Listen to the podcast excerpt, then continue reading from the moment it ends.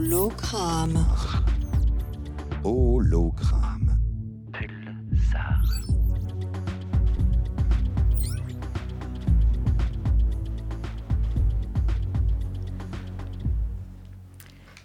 Bonjour, bonjour à toutes et à tous dans le studio et derrière les haut-parleurs de vos radios à l'ancienne, de vos ordinateurs ou de vos téléphones. Il reste quelques jours, alors on en profite pour vous souhaiter une bonne année 2022. Hologramme est de retour sur les ondes pour cette nouvelle année. Bienvenue à vous qui nous écoutez. Hologramme, rappelons-le, c'est l'émission de l'espace Mendes France, coproduite avec Radio Pulsar. Chaque quatrième samedi du mois, nous vous proposons de nous accompagner pour explorer toutes les dimensions des sciences et de la culture avec curiosité. Si vous avez le nez pointé vers l'assiette et les oreilles attentives aux conversations du déjeuner, surtout, pas de panique. Vous pourrez retrouver cette émission sur radio.emf.fr, la web radio de l'espace Mendes France, avec plein d'autres podcasts. Allez-y, courez-y. Aujourd'hui, j'ai le plaisir d'animer cette émission avec Thierry Pasquier, responsable de l'édition et de la communication à l'espace Mendes France. Bonjour Thierry. Bonjour Edith. Euh, Edith euh, Siro, donc tu es responsable de la programmation des expositions et des animations scientifiques à l'espace Mendes France. Au sommaire donc de cette première émission de l'année avec notre invité, nous allons traiter d'un sujet d'actualité, l'énergie. Puis nous retrouverons une improvisation par la compagnie Il n'y a pas que les flamants roses qui savent jouer du violon le témoignage d'une doctorante sur les femmes et l'informatique, et enfin un focus sur le programme de l'espace Mondes France, le tout entrecoupé de pauses musicales. Aujourd'hui, nous allons donc parler d'énergie. À l'origine, l'énergie, c'est la force en action, et ce concept scientifique est apparu avec Aristote. Il a fortement évolué au cours du temps, et aujourd'hui, l'énergie désigne la capacité à effectuer des transformations. Par exemple, L'énergie, c'est ce qui permet de fournir du travail, de produire un mouvement, de modifier la température ou de changer l'état de la matière. Toute action humaine requiert de l'énergie, le fait de se déplacer, de se chauffer, de fabriquer des objets et même de vivre. Depuis toujours, les humains ont cherché à accéder à des sources d'énergie afin de satisfaire leurs besoins. Mais depuis le début de la révolution industrielle, les sociétés modernes utilisent abondamment de l'énergie provenant de sources qui sont pour la plupart non renouvelables. Résultat, les ressources s'épuisent et la, quantité d'émissions de gaz à effet de serre dans l'atmosphère issues de l'exploitation des ressources fossiles menace le climat. Face à ces réalités, il devient nécessaire d'agir. Pour développer tous ces sujets, nous avons une invitée de choix. Thierry, je te laisse nous la présenter. Et effectivement, nous recevons Amandine Loeb, qui est directrice de l'Agence régionale d'évaluation environnement et climat, l'AREC qui a pour mission l'observation et le suivi des politiques de transition énergétique et d'économie circulaire à l'échelle de la Nouvelle-Aquitaine. C'est bien ça, Nadine eh bien, C'est exactement ça, hein. tout à fait. Notre métier, euh, c'est un travail de production de connaissances. L'objectif, c'est de pouvoir produire des données les plus fiables, solides possibles pour que les, politiques publiques, hein, comme le Conseil régional par exemple, euh, puissent mener des actions qui soient les plus ajustées possibles. Ok, nous allons développer tout ça et nous intéresser plus particulièrement au volet transition énergétique, effectivement. Et pour compléter la présentation de Edith, nous allons écouter Emma, une nouvelle chroniqueuse qui prend le relais de Margot. Emma est allée à la rencontre d'enfants et les a interrogés sur l'énergie.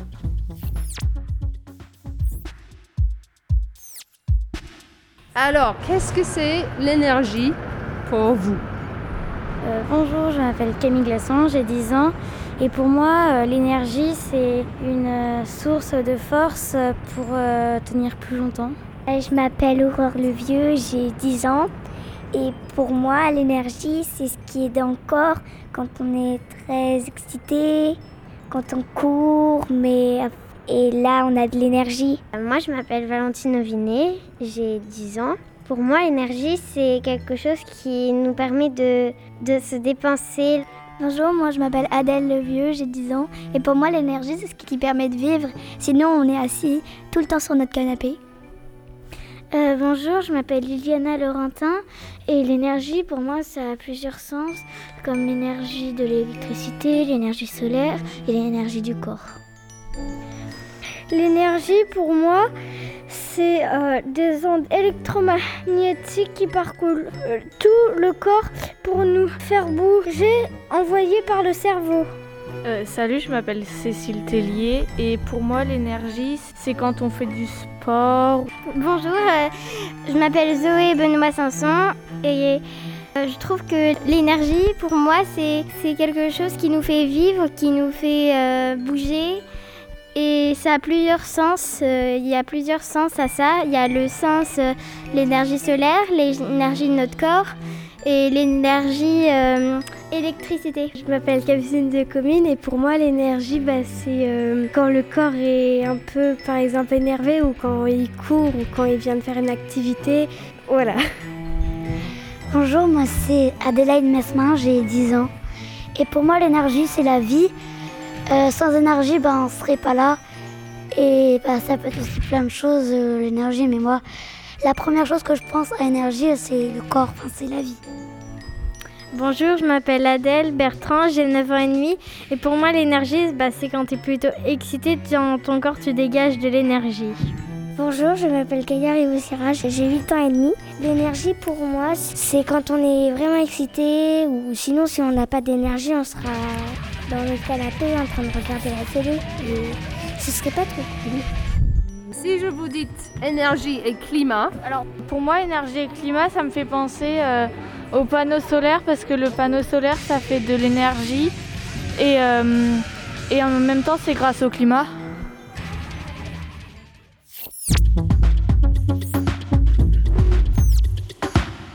Nous l'entendons bien, l'énergie est vitale, n'est-ce pas Amandine? D'où vient-elle? Pourquoi avons-nous besoin d'énergie? Pour quels usages? Euh, eh bien, eh bien, ce qu'il faut, avoir en tête, si on, reprend, euh, on reprend un peu l'histoire, euh, l'histoire de l'humanité, c'est que l'énergie, c'est bien le moteur du progrès universel. C'est-à-dire de tout temps, c'est notre euh, la disponibilité de l'énergie qui a permis à notre société de se développer, comme ça a été dit tout à l'heure, avec l'essor de l'utilisation des combustibles fossiles. depuis les années 1860, avec le progrès industriel, ce progrès a pu se mettre en place parce qu'on avait à disposition de l'énergie euh, en quantité euh, à l'époque qui semblait illimitée. Donc notamment le charbon d'abord, et puis après qui a été pris, euh, qui a été remplacé petit à petit par le pétrole. Et aujourd'hui, dans notre société actuelle, il faut garder bien en tête que nous continuons à utiliser massivement ce qu'on appelle ces ressources fossiles, à savoir des produits pétroliers. Euh, du charbon encore en partie et également euh, du gaz naturel. C'est l'énergie qui a permis euh, au progrès de se développer, aux usines de fonctionner et à la production massive de biens et services que l'on utilise aujourd'hui. quel type d'énergie on peut parler de quel type d'énergie, pardon? Alors, pour les classer, c'est vrai qu'on va utiliser une classification en fonction de la disponibilité de l'énergie dans l'environnement. C'est-à-dire une énergie qu'on va appeler l'énergie primaire, c'est celle qui existe dans l'environnement et qu'on peut directement exploiter, comme le bois par exemple. Hein. on peut l'exploiter directement, le pétrole brut, mais aussi la chaleur issue du sol qu'on appelle la géothermie.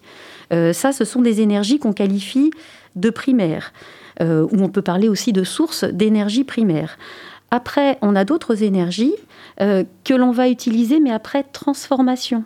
Donc c'est notamment le cas de l'électricité. On va parler de sources secondaires ou encore de vecteurs énergétiques puisque l'énergie, pour l'utiliser, bah, elle a été fabriquée à partir de sources primaires qui peuvent être d'origine fossile, euh, basées sur des produits pétroliers, sur du gaz, ou à partir de sources renouvelables, euh, l'hydroélectricité par exemple, le photovoltaïque ou l'énergie éolienne. Euh, est-ce qu'on peut euh, donner des indications sur euh, l'énergie utilisée, les énergies utilisées en Nouvelle-Aquitaine? Alors, on va utiliser un autre ordre de grandeur, c'est l'énergie qui est directement utilisable par le consommateur. Donc, on va parler d'énergie finale. C'est l'électricité qu'on va retrouver à la prise, hein, une fois qu'elle a été transformée, acheminée pour nos besoins. C'est aussi l'essence qu'on va utiliser pour nos véhicules. Donc, si on parle en énergie finale, Aujourd'hui, à l'échelle de toute la région Nouvelle-Aquitaine, première information à avoir en tête, c'est que la grande majorité des énergies euh, utilisées, l'énergie consommée, ce sont des ressources fossiles, à près de 60%. Des produits pétroliers pour se déplacer, à 42%. Du gaz naturel à 15%, un tout petit peu de charbon, mais très très légèrement, il y en a de moins en moins. Ensuite, on va trouver en seconde poste l'électricité à 22%. Euh, quelques mots là-dessus. Souvent, on a une image qu'on utilise massivement l'électricité dans nos sociétés. On entend beaucoup parler dans les médias d'électricité. Mais il faut avoir en tête que c'est pas rien, c'est pas négligeable, mais c'est 22% aujourd'hui du bilan, euh, du bilan de, consommation d'énergie finale régionale. Ensuite, on va trouver comme autre poste euh, les énergies, ce qu'on appelle renouvelables, qui font de la chaleur, on va les qualifier d'énergie renouvelable thermique comme le bois, l'énergie aussi des, issue des déchets, donc à 18%, et après une source, une source de chaleur qui peut être d'origine diverse. Donc voilà pour ce bilan, donc principalement à retenir des ressources fossiles et 22% pour l'électricité. Et nous avons aussi une répartition à faire entre les usages ou les usagers. C'est-à-dire l'industrie, les particuliers, euh, les mobilités, euh, j'imagine. Tout à fait. Donc ça, c'est des classements qui sont induits par les données qu'on a à disposition. Hein. Donc on répartit en ce qui s'appelle les secteurs d'activité. Donc quand on regarde qu'est-ce qui prend, le, qu'est-ce qui prend le, la, première, la première place dans ce, dans ce bilan, eh ben, en premier poste, euh, c'est le secteur des transports, avec 42%. Donc l'énergie utilisée, consommée en région Nouvelle-Aquitaine, c'est le secteur des transports. Donc 42%. Ensuite, on a ce qu'on appelle le secteur résidentiel. Le secteur résidentiel, ce euh, c'est l'énergie utilisée dans nos habitations euh, par nous en tant que particuliers, principalement pour se chauffer. Un hein, ou deux tiers, euh, c'est du chauffage. Donc secteur résidentiel à 28%. Ensuite, on va trouver le secteur industriel à 19%. Donc ça, c'est l'énergie nécessaire pour le process, pour le fonctionnement, pour le chauffage aussi des bâtiments, la climatisation également. Ensuite, les deux derniers secteurs, c'est le secteur tertiaire, donc l'activité euh, non industrielle, de fonctionnement de bureaux, de bâtiments administratifs, de commerce, de services, à 12%. Et enfin, le secteur de l'agriculture avec 4%. Alors il est beaucoup question effectivement d'énergie aujourd'hui. On parle beaucoup de l'électricité et il semble que l'électricité, euh, ben, ce soit la solution un peu euh, miracle pour tout le monde. On parle aussi d'hydrogène, mais en fait, euh, d'après ce que vous dites, ce n'est pas le cas parce qu'on est encore très carboné quoi, pour le coup. Et puis les solutions ne sont pas toutes du côté de l'électricité ou de l'hydrogène. Eh bien, effectivement, pas encore. En fait, quand on aborde la question de l'énergie, il faut se poser la question des usages. Euh, quelle énergie pour quel usage? Aujourd'hui, quand on va avoir besoin euh, de chaleur, eh ben, on va avoir recours euh, principalement, on va avoir recours encore au fuel, par exemple, massivement, en partie à l'électricité, mais il y a certains usages pour lesquels c'est que l'électricité, hein, pour éclairer, pour, pour certains usages. Donc, bien raisonner en termes d'usage, mais effectivement, aujourd'hui, notre société est massivement carbonée. Donc tout l'enjeu va être de dire comment décarboner notre société face euh, à, différentes problématiques qui sont devant nous et qui sont déjà euh, avec nous, comme les changements climatiques. Euh, ça fera peut-être l'objet de la deuxième partie de notre interview et donc on va passer notre première pause musicale. Nous avons choisi de vous faire écouter un extrait de la bande originale du film Le garçon qui dompta le vent, qui est sorti en 2019. Ce film, inspiré de faits réels, raconte l'histoire d'un adolescent de 13 ans qui, après avoir lu un livre de science, fabrique une éolienne et sauve son village malawite de la famine. La musique de ce film a été écrite par le compositeur brésilien Antonio Pinto.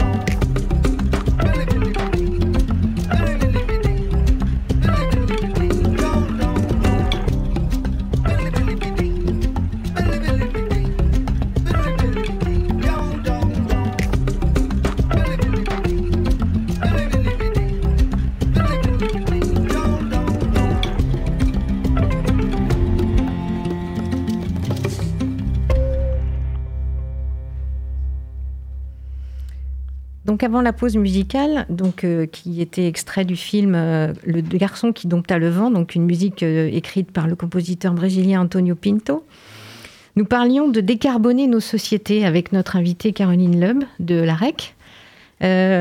pourquoi est-ce qu'il faut décarboner nos sociétés?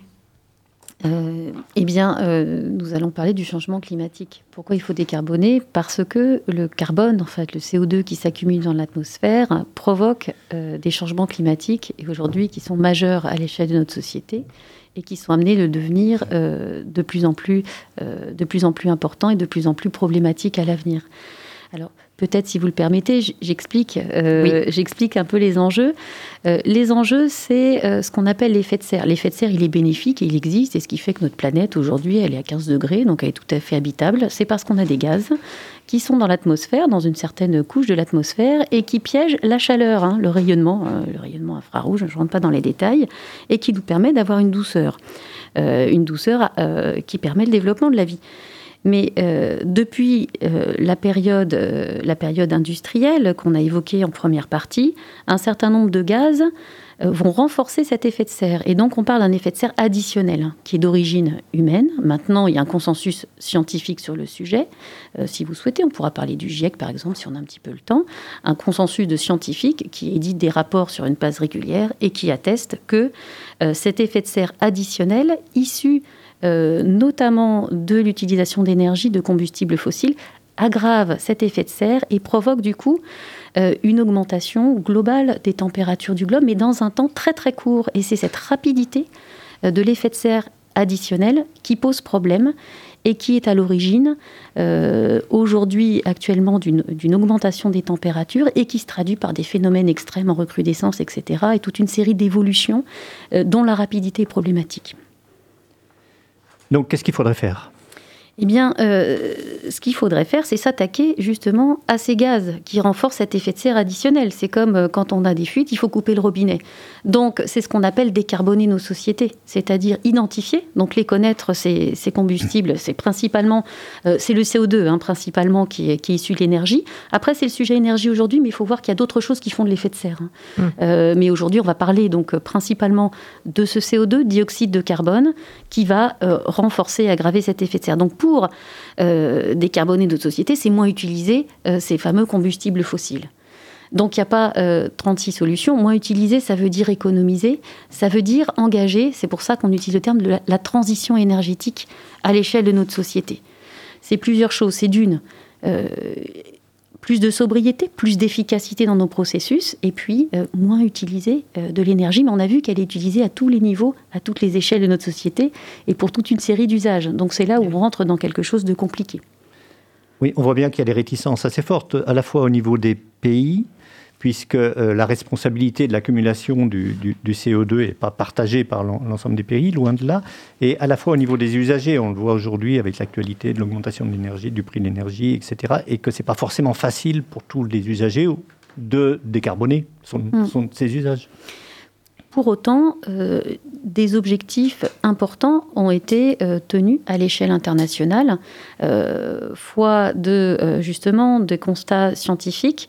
Il y a un objectif qu'on va retrouver aujourd'hui dans les politiques internationales et puis déclinant les politiques nationales, voire régionales ou encore plus locales. On appelle le facteur 4, c'est-à-dire à horizon 2050 de diviser par 4 les émissions de gaz à effet de serre à tout niveau.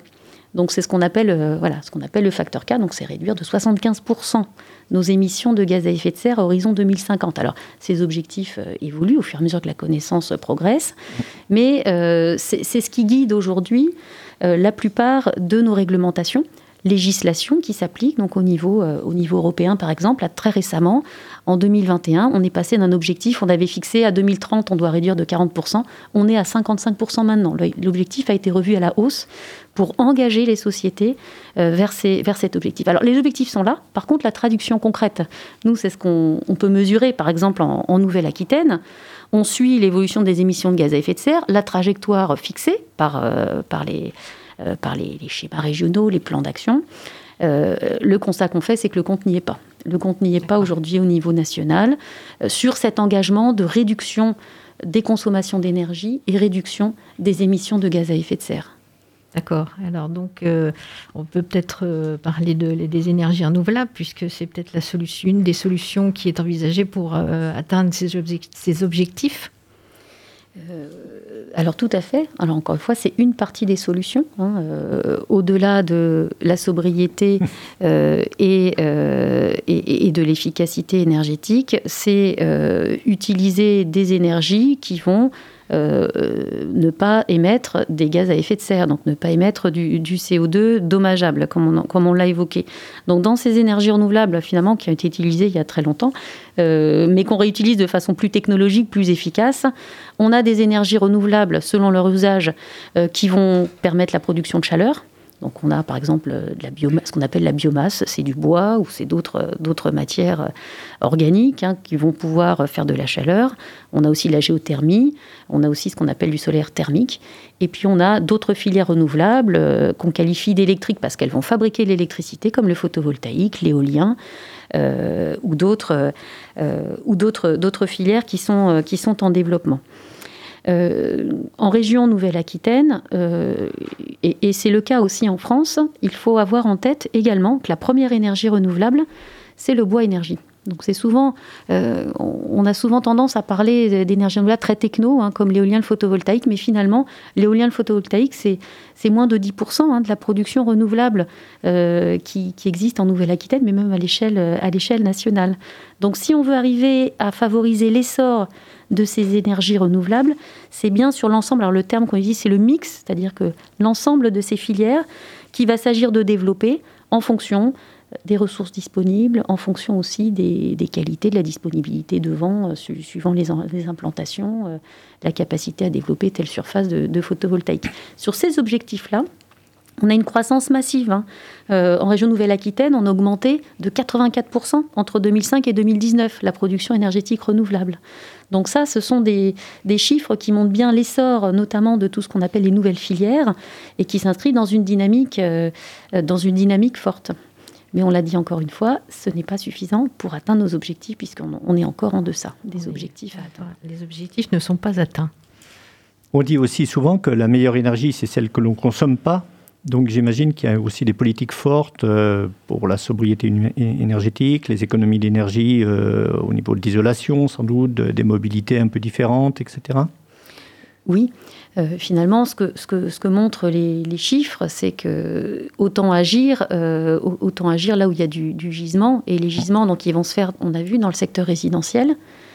C'est là où c'est les principales consommations d'énergie. Donc, effectivement, chaque geste qui vise à ne pas utiliser de fuel pour se chauffer et, isoler son logement, c'est tout, c'est tout gagné. Mmh. c'est tout gagné. Donc, ça, ce sont des gestes, des gestes structurants qu'on qualifie un secteur qui est euh, euh, le plus utilisateur aujourd'hui de produits pétroliers, de combustibles fossiles, sur lesquels il est impératif d'agir, c'est le secteur des transports, comme on a vu également, et de la mobilité. Et pour cette solution, on sait que c'est compliqué, le secteur des transports, c'est tout un bouquet de solutions qui sont indispensables. Ça va être euh, éviter le nombre de voitures en favorisant, dans certains cas, quand c'est possible, les transports collectifs. Dans d'autres cas, euh, on sait qu'aujourd'hui, dans nos sociétés, surtout dans notre région très rurale, la voiture reste un, moyen de transport indispensable dans certaines zones. Et là, dans ces cas-là, ce sera plutôt un changement de carburant et aller euh, vers l'électrification ou tout autre, tout autre combustible ou utilisation d'énergie moins carbonée. Donc ça veut dire qu'on peut agir à notre niveau, tous. Alors, vu l'étendue du problème, euh, il est certain que euh, attaquer cette question de la réduction de notre, de notre addiction à l'énergie et aux combustibles fossiles, hein, qui, est, le fait de notre société, ça passe vraiment par une mobilisation de tous les acteurs, que ce soit les acteurs euh, publics, on a vu l'acteur et les engagements nationaux, euh, régionaux, les collectivités locales aussi, elles doivent s'engager dans ce qu'on appelle les plans climat et énergie territoriaux, hein, au-delà de 20 000 habitants. Elles doivent se fixer des objectifs et c'est une échelle d'action très pertinente et dans lesquelles il y a énormément de, choses aujourd'hui. Hein. il y a une dynamique très forte qui se passe au niveau des collectivités territoriales les acteurs privés, les industries, hein, souvent euh, qui, s'impliquent aussi euh, largement pour chercher des économies d'énergie, être plus efficaces. Et puis aussi, évidemment, il y a le, il y a la question de l'individu et du particulier qui peut, qui peut aussi faire sa part. C'est pas tout, mais il peut contribuer euh, également à sa mesure, euh, en fonction de ses capacités, à s'attaquer à la question. c'est très lié à la question sociale, parce que pour le coup, c'est une injonction qu'on entend souvent de consommer moins, etc. Mais on voit bien aujourd'hui, avec la question de l'augmentation des prix d'énergie, la dépendance des gens. Euh, simplement dans leur budget au manque d'isolation ou à la situation euh, euh, qui fait qu'ils doivent faire des kilomètres en voiture et des choses comme ça. Donc il y a une corrélation peut-être entre l'énergie telle qu'on la consomme et la situation concrète des gens et leur qualité de vie, d'une certaine façon. L'énergie en moyenne, alors c'est pas, pas énorme quand on voit le chiffre moyen, c'est 7% des dépenses d'un ménage. Pour autant, euh, ce, que, ce que les chiffres montrent, c'est que plus euh, on a de revenus, plus on va consommer de l'énergie, et donc plus on a peut-être de marge de manœuvre aussi pour réduire sa consommation d'énergie. Donc quand vous qualifiez de, de, de questions sociales, effectivement, je pense qu'il est important de bien souligner qu'il euh, y, a vraiment une ventilation. On ne pourra pas tous euh, voilà, économiser de la même manière parce qu'on ne consomme pas tous de la même manière. On a peut-être plus de marge de manœuvre quand on va utiliser trois fois l'avion pour aller faire un déplacement, partir en vacances. Et quand on n'a pas le choix, de toute façon, les budgets sont tellement restreints que déjà on est dans une situation de restriction. Donc on on peut pas faire euh, entre guillemets, on peut pas agir différemment. Donc bien avoir en tête effectivement cet enjeu social des mesures à prendre en matière d'énergie. Et puis il y a aussi la question de la précarité énergétique, où on sait qu'un manque euh, d'énergie ou des consommations d'énergie, des logements euh, mal isolés ou euh, avec des coûts qui augmentent, ça peut faire basculer un grand nombre de, personnes dans des situations difficiles. Et il y en a un certain nombre, un certain nombre en région également. Oui, les situations sont très différentes selon les, les, uns et les autres et les revenus des, personnes et là où ils travaillent ou pas, d'ailleurs. Oui, euh, oui, on a vraiment cette notion de marge de manœuvre à avoir en tête, euh, suivant, euh, suivant effectivement cette capacité, cette capacité aussi de choix. C'est-à-dire certains peuvent avoir le choix de choisir un logement parce qu'il est proche de son travail, d'autres ne l'ont pas parce qu'ils ont, des changements, de choisir également le type de mobilité, d'avoir accès dans certains cas à des transports collectifs, d'autres non. Quand on a cette marge de manœuvre, effectivement, il faut l'exercer au maximum. Euh, mais euh, quand on ne l'a pas, dans ces cas-là, c'est d'autres mesures qui doivent être mises en place à une échelle plus globale et plus collective, justement, pour permettre à des personnes de, décarboner. Finalement, c'est un peu un jargon, mais c'est bien le terme à avoir. C'est bien ce qu'il faut avoir en tête, en fait, pour nos sociétés. On, on oppose souvent des énergies entre elles, l'électricité, etc. Il faut avoir en tête plutôt cette notion de carbone, moi, je dirais. Hein, euh, il y a pas mal d'acteurs qui vont jusqu'à imaginer est-ce qu'un jour, euh, chacun pourra connaître son carbone. Il y a beaucoup de sites hein, d'applications qui se développent, qui sont fort utiles pour qu'on puisse justement mieux connaître. Et bon, ça c'est la vocation de notre structure, mais euh, nous c'est le message que l'on porte. Connaissez mieux où sont vos émissions de gaz à effet de serre pour jauger. Hein. Dans certains cas, l'électricité par exemple est, très peu carbonée en France. Bon, si on va changer ces ampoules, c'est bien, mais on sera plus efficace euh, en changeant sa chaudière fuel euh, que, euh, s'attaquant à d'autres, énergies qui sont moins carbonées. Alors peut-être pour terminer, est-ce que vous pouvez nous donner quelques éléments concrets pour accompagner les, citoyens justement ou, des sources de, d'aide ou des choses comme ça? Euh, vous avez, alors nous on travaille beaucoup avec l'acteur euh, qui est l'ADEME mm. euh, pour, pour tout ce qui est logement. Il y a des espaces info-énergie qui existent un peu partout sur le territoire qu'il faut appeler, qui peuvent être de fort bons conseils quand on veut, quand on veut mener des actions d'économie d'énergie dans son, dans son logement, conseil neutre indépendant. Donc je pense que c'est important de, de, pouvoir les solliciter. il y a aussi des sites hein, qui permettent de d'estimer euh, son, poids, carbone en fonction de son activité, pouvoir euh, justement euh, calculer ses marges de manœuvre. Et je pense que ça sont des outils qui sont, qui sont fort utiles. Et puis après, encore une fois, comme je disais, pas d'injonction. il y a effectivement l'enjeu de la mobilité. Il faut savoir que ça va être un enjeu, l'enjeu de demain. Hein, enfin l'enjeu déjà actuel, et qui est indispensable parce que c'est encore une fois sur ce secteur que se situe la majeure partie de nos émissions de gaz à effet de serre. Merci Amandine Loeb. Nous accueillons à présent la troupe Il n'y a pas que les flamants roses qui savent jouer du violon pour une improvisation. Hologramme. Bon. Comment ça va depuis la dernière séance? Ben, Mal, mal, mal. Je, je, voilà, je, je vais plus travailler. Je, j'ai une prise de conscience. Hein. Je veux dire, je suis libraire. Euh, donc bah, la librairie, c'est des livres, euh, c'est du papier, c'est des arbres. Les arbres, c'est la vie. Je veux dire, euh, voilà quoi. Puis de toute façon, je ne sors plus ma voiture parce que bon, ben voilà, les, les, gaz quoi. Euh, Puis en plus, j'habite à 20 km de mon travail, alors là, c'est même pas la peine, j'ai fermé boutique. Voilà. Alors euh, j'aurais pu prendre une voiture électrique, mais bon, l'électrique, c'est le nucléaire, donc euh, voilà, je, ne me sens pas bien. Je ne tire plus la chasse d'eau, euh, j'ai fait une occlusion intestinale. L'eau, c'est la vie. Je veux dire, voilà. non, je ne vais pas bien. Je ne vais pas bien. Je vois ça, on recule, hein, monsieur Métaux, on recule fortement. Mais je ne sais pas si je recule, mais en tout cas, je ne vais pas bien. Voilà, ma femme m'a quitté, je ne prends plus de douche, c'est horrible. Je, peux le sentir, effectivement, monsieur Métaux. Je peux le sentir. Vous souffrez, on l'a dit, et on l'a identifié la dernière fois lors de notre dernière séance, d'éco-anxiété.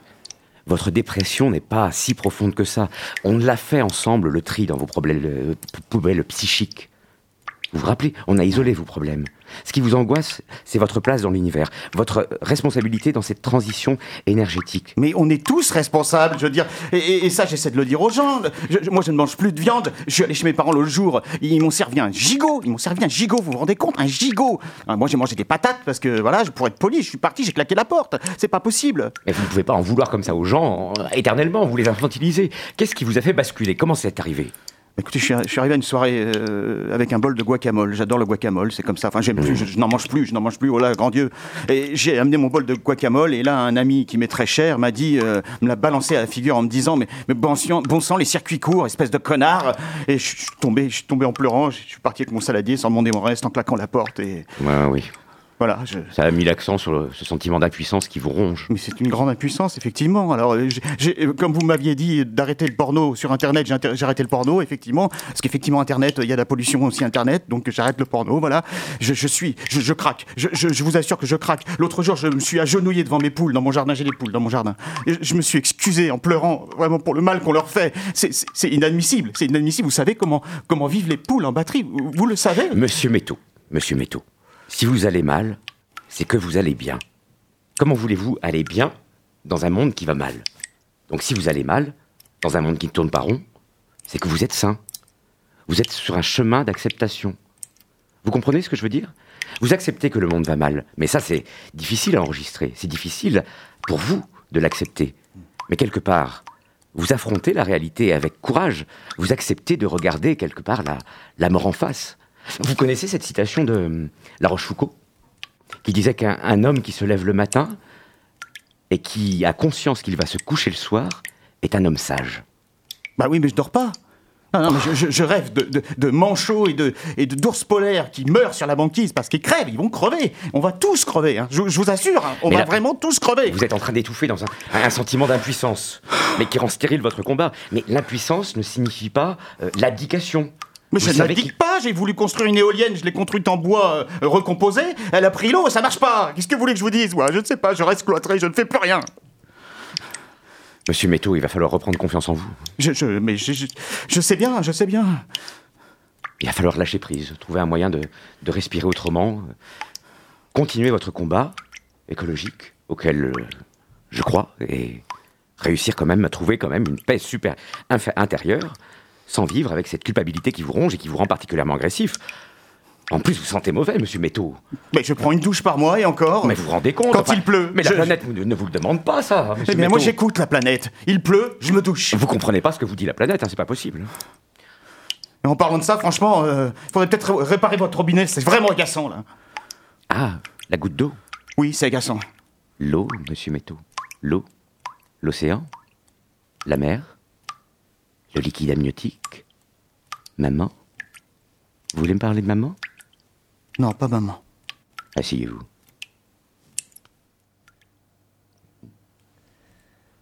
Ouais. Ça nous a laissé sans voix. bravo, bravo à vous, Benjamin Savary et, Denis Bellin. Belin. Belin, pardon. Il y a deux ailes. Donc. De la compagnie Il n'y a pas que les femmes roses qui savent jouer du violon. Amandine Loeb, ça vous, ça vous inspire quoi? Écoutez, euh, j'ai ri, mais un rire, rire, un peu jaune aussi, parce que effectivement, euh, beaucoup de profondeur dans, dans, ce qui a été dit, et j'étais un peu, j'étais pendue à vos lèvres. Euh, et, ce que j'espère, c'est que justement, on trouve, euh, on trouve le chemin par de, la mise en action et du collectif pour, euh, pour dépasser l'anxiété que peut nous inspirer la, situation, qui, qui, est effectivement problématique. Mais ce qu'on dit souvent, c'est dépasser cette anxiété qui, habite beaucoup de, gens un peu au courant, les, scientifiques du GIEC, hein, on en parle beaucoup de leur, leur anxiété aussi. et avec la mise en action et, hmm. et, du collectif, je pense que ça pourrait aller mieux. Moi, ça va. Hein, je, parle de votre personnage. Est-ce que des éco-anxieux, on en parle effectivement de plus en plus. Et, ça peut se comprendre aussi. Très bien. Bon, maintenant, nous allons entendre euh, Angora, euh, un jeune groupe poitevin formé en 2020 après le premier confinement par euh, Caro, Joris et Victor, amis depuis le lycée. Après quelques concerts, notamment le fil du son à Civray l'année dernier, ils viennent de sortir leur premier album, Away, qui est disponible sur toutes les plateformes d'écoute. Vous allez les suivre sur les, vous pouvez les suivre sur les réseaux sociaux, mais cherchez Angora officiel, sinon vous allez tomber sur des chats et des lapins.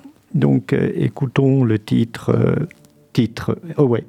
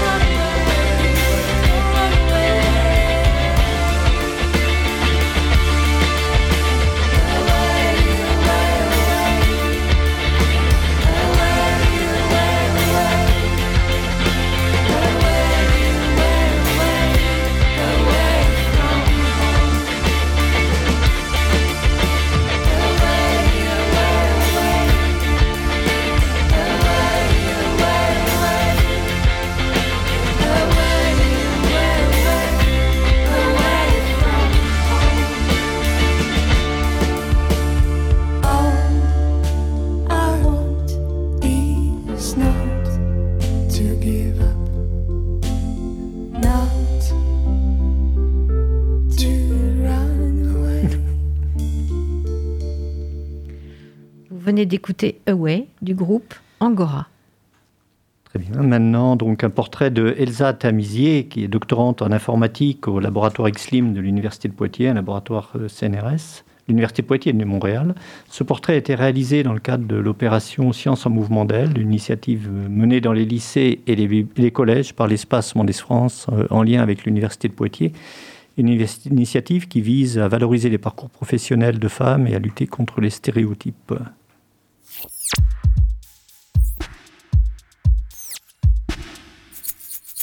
Science en mouvement d'aile.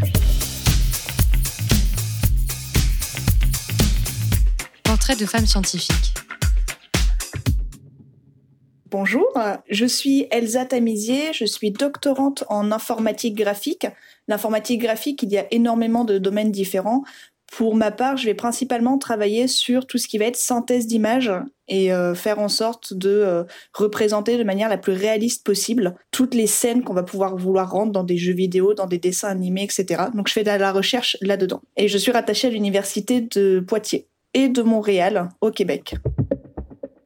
J'ai toujours voulu euh, travailler dans le domaine de l'informatique, mais pas forcément la recherche. J'ai découvert la recherche quand j'étais dans mon master en deuxième année justement et je me suis dit que j'allais tenter de regarder ce que c'était en partant en thèse et j'ai découvert au fur et à mesure de la thèse. Donc ça a été un petit peu euh, un tournant pris à la dernière minute, on va dire. Si j'ai choisi l'informatique graphique, c'est parce qu'elle a un domaine d'application qui me parle plus, qui va être euh, tout ce qui est orienté euh, jeux vidéo, dessins animés, etc. Mais c'est les domaines d'application qui sont visibles du grand public. En vérité, ça peut servir à bien d'autres choses. Ça peut servir dans l'architecture, ça peut servir dans la modélisation d'objets très importants pour des systèmes haute sécurité, etc. Le fond de l'informatique m'intéresse énormément, tout ce qui est développement. Et d'un autre côté, le côté graphique, pour son objectif, me parle personnellement. Donc j'ai choisi d'allier les deux. La place des filles dans les études de l'informatique, elle est en effet minoritaire, c'est certain. J'ai toujours eu dans les promotions où j'ai été euh, beaucoup moins de filles que d'hommes, mais d'un autre côté, j'ai jamais eu aucune difficulté à propos de ça. Ça a toujours été très facile. Il n'y a jamais eu aucune stigmatisation qui a été faite, jamais aucune remarque au final. C'est juste en termes de nombre, on était moins, mais en termes de facilité ou euh, d'implication, d'intégration, ça a été exactement de la même manière que pour tous les hommes qui nous accompagnaient faut savoir que l'informatique, au tout début, il y avait quasiment que des femmes. Après, les hommes ont décidé de prendre le domaine sous leurs ailes, on va dire. Et maintenant, de plus en plus, on a des femmes qui arrivent et qui développent des choses et qui sont dans les domaines de l'informatique très présentes. Et je pense que ça va aller que en s'améliorant. Et il y a de plus en plus de choses qui sont faites partout dans le monde pour amener l'égalité justement même femmes un petit peu partout parce qu'on se rend compte que c'est un problème. Donc avec tous ces efforts qui sont faits, euh, on ne peut que aller en s'améliorant, je pense. L'image du geek qu'on a euh, qui fait de l'informatique avec ses grosses lunettes, ses gros boutons, euh, le visage très pâle qui sort pas de sa cave, etc. Elle n'est pas vraie. Il y en a des personnes comme ça, c'est possible, hein, et euh, aucun souci. Mais il n'y a pas que ça. J'ai trouvé dans mon parcours en informatique, à partir du moment où je suis rentrée en master pour travailler vraiment dessus, j'ai rencontré des personnes avec qui je suis sortie le soir, avec qui j'ai fait des jeux de société, avec qui j'ai fait des randonnées à l'extérieur, avec qui j'ai partagé des choses extrêmement pas du tout lié aux jeux vidéo et très ouvert, très sociable. On peut s'amuser, garder une vie sociable et euh, quand même faire de l'informatique et même jouer à des jeux vidéo. Pour ceux qui veulent se lancer dans le domaine de l'informatique, il faut absolument pas avoir peur de se lancer dedans parce que ça peut paraître beaucoup de codes qu'on comprend pas, des mots bizarres, etc. Au final, c'est juste apprendre un autre langage. Et ce qui est formidable aujourd'hui à l'ère d'Internet, c'est que c'est accessible à tout le monde. C'est accessible en ligne, des aides pour vous aider, pour accompagner les cours. Et de ce que j'ai vécu, tout le monde s'entraide au sein d'une formation dans l'informatique. Et il y a énormément de ressources en ligne. Internet, les cours que vous lisez, ils, ils savent pas si vous êtes une fille ou un garçon derrière votre ordinateur. Donc n'hésitez pas, allez-y.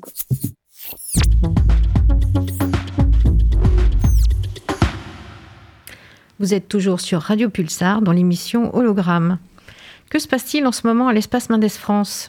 Eh bien, depuis quelques jours et jusqu'au 27 mars prochain, vous pouvez découvrir la nouvelle exposition Les experts à Mendes, la police scientifique au service de l'enquête.